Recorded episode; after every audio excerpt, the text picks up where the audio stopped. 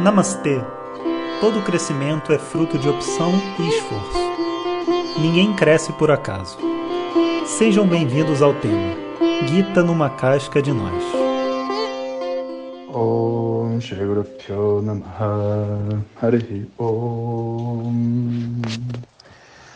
Bom dia pessoal.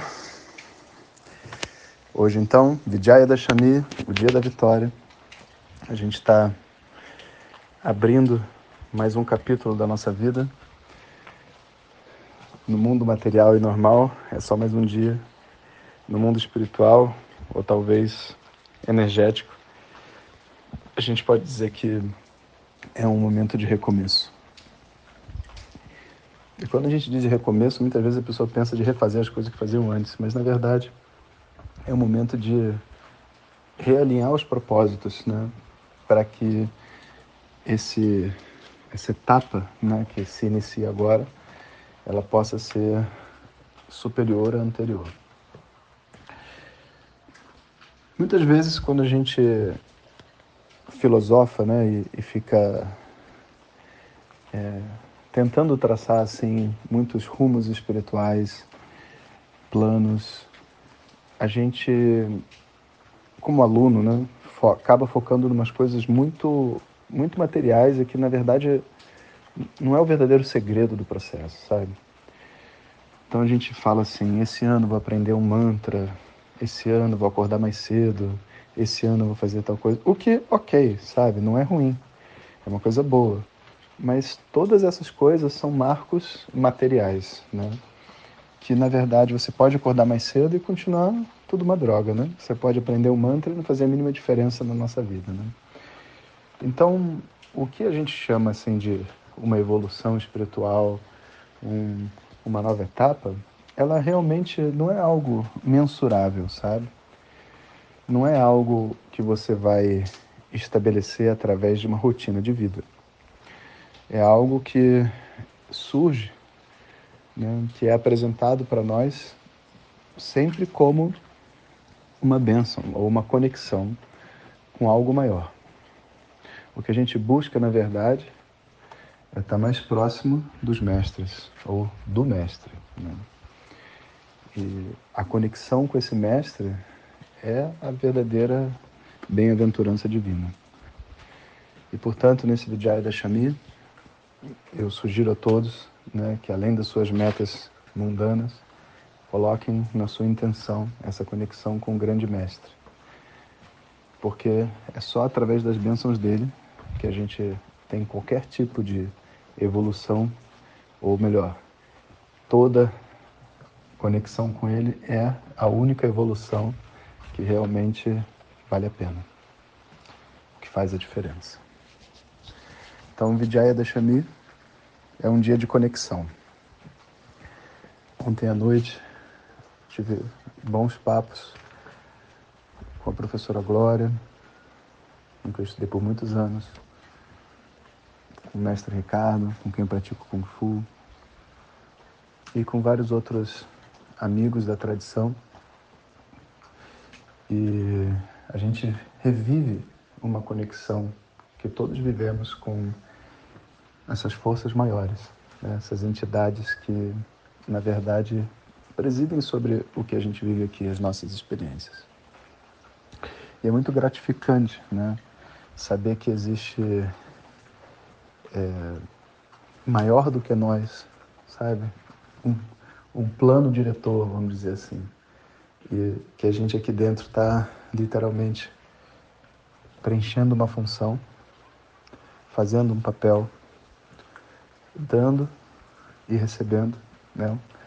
não como uma troca, mas como um fluxo constante, que é o que esse universo representa. Então, isso é Vijaya Dashami. Isso é vitória, né? isso é o fluir. Isso é você fazer parte e permitir que a história se desenrole, sabe? Do jeito que ela precisa se desenrolar. A gente se mantém maior. Maior do que as nossas dores, do que a nossa história, do que tudo. A gente não precisa realmente é, olhar para trás. A gente não precisa olhar para baixo né? Porque aqui não tem nada a ser feito. E a cabeça, né, foi feita para olhar para frente. Não porque eu preciso estabelecer um caminho, um plano, sabe? Mas porque o olhar para frente é sempre o natural.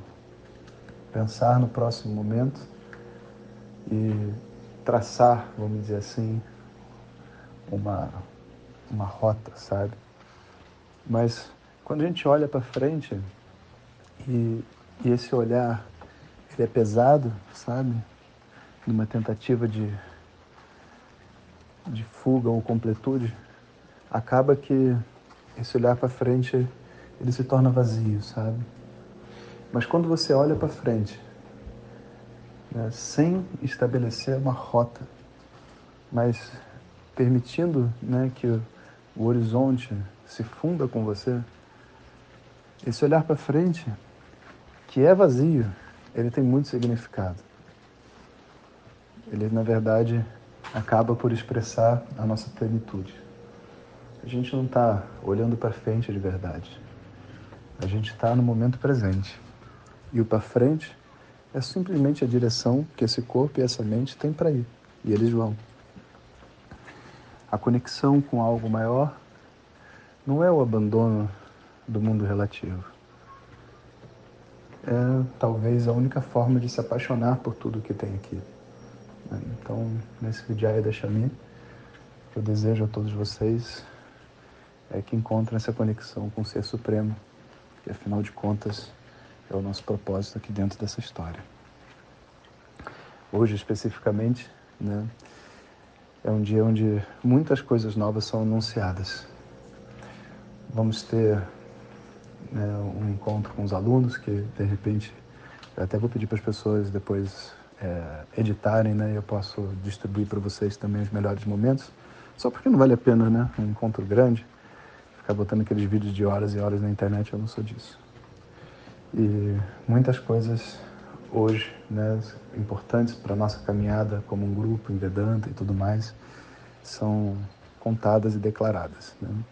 Então, depois vocês assistam os melhores momentos, eu só vou pontuar algumas coisas que eu acho que são muito importantes.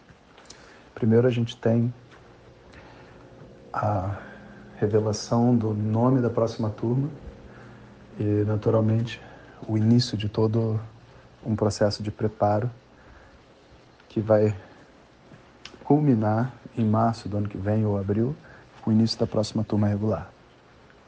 O nome eu deixo para vocês saberem depois, porque vai ser dito no satsang. Segundo, a gente tem o lançamento de um livro, A Máscara e a Flauta, que é o segundo livro da coleção Sabedoria dos Mestres. E esse livro ele foi feito a partir de umas aulas que eu dei. Uns alunos compilaram todas as aulas, depois eu revi tudo e fica na forma de um texto corrido. Muito bom, né? E muito é, tocante, assim, sabe? Para uma pessoa que realmente quer se conhecer. Esse livro, então, vai ser lançado hoje. Eu sei que as pessoas vão perguntar, professor, como é que eu adquiro o livro? Infelizmente, né, uma decisão que a gente tomou é, é que a gente não quer ter loja, sabe?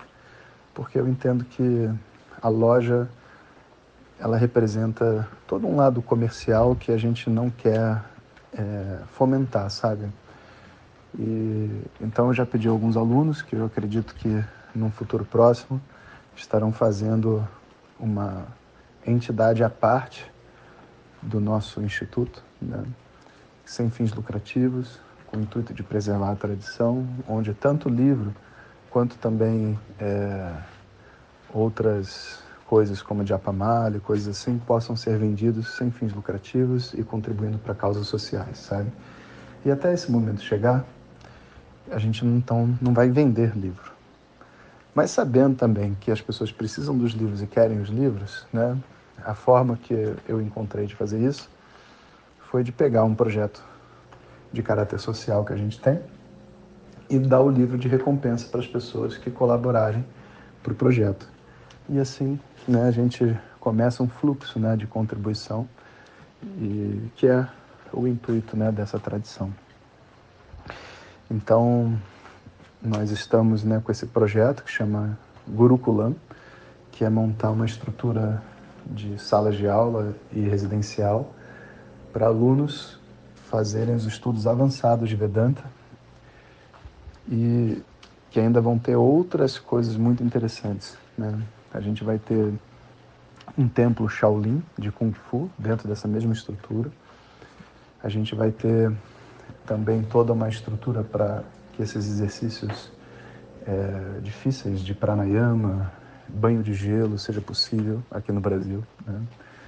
Vamos ter também é, algumas salas para trabalho interno, emocional e aquelas coisas muito fortes né, que acontecem.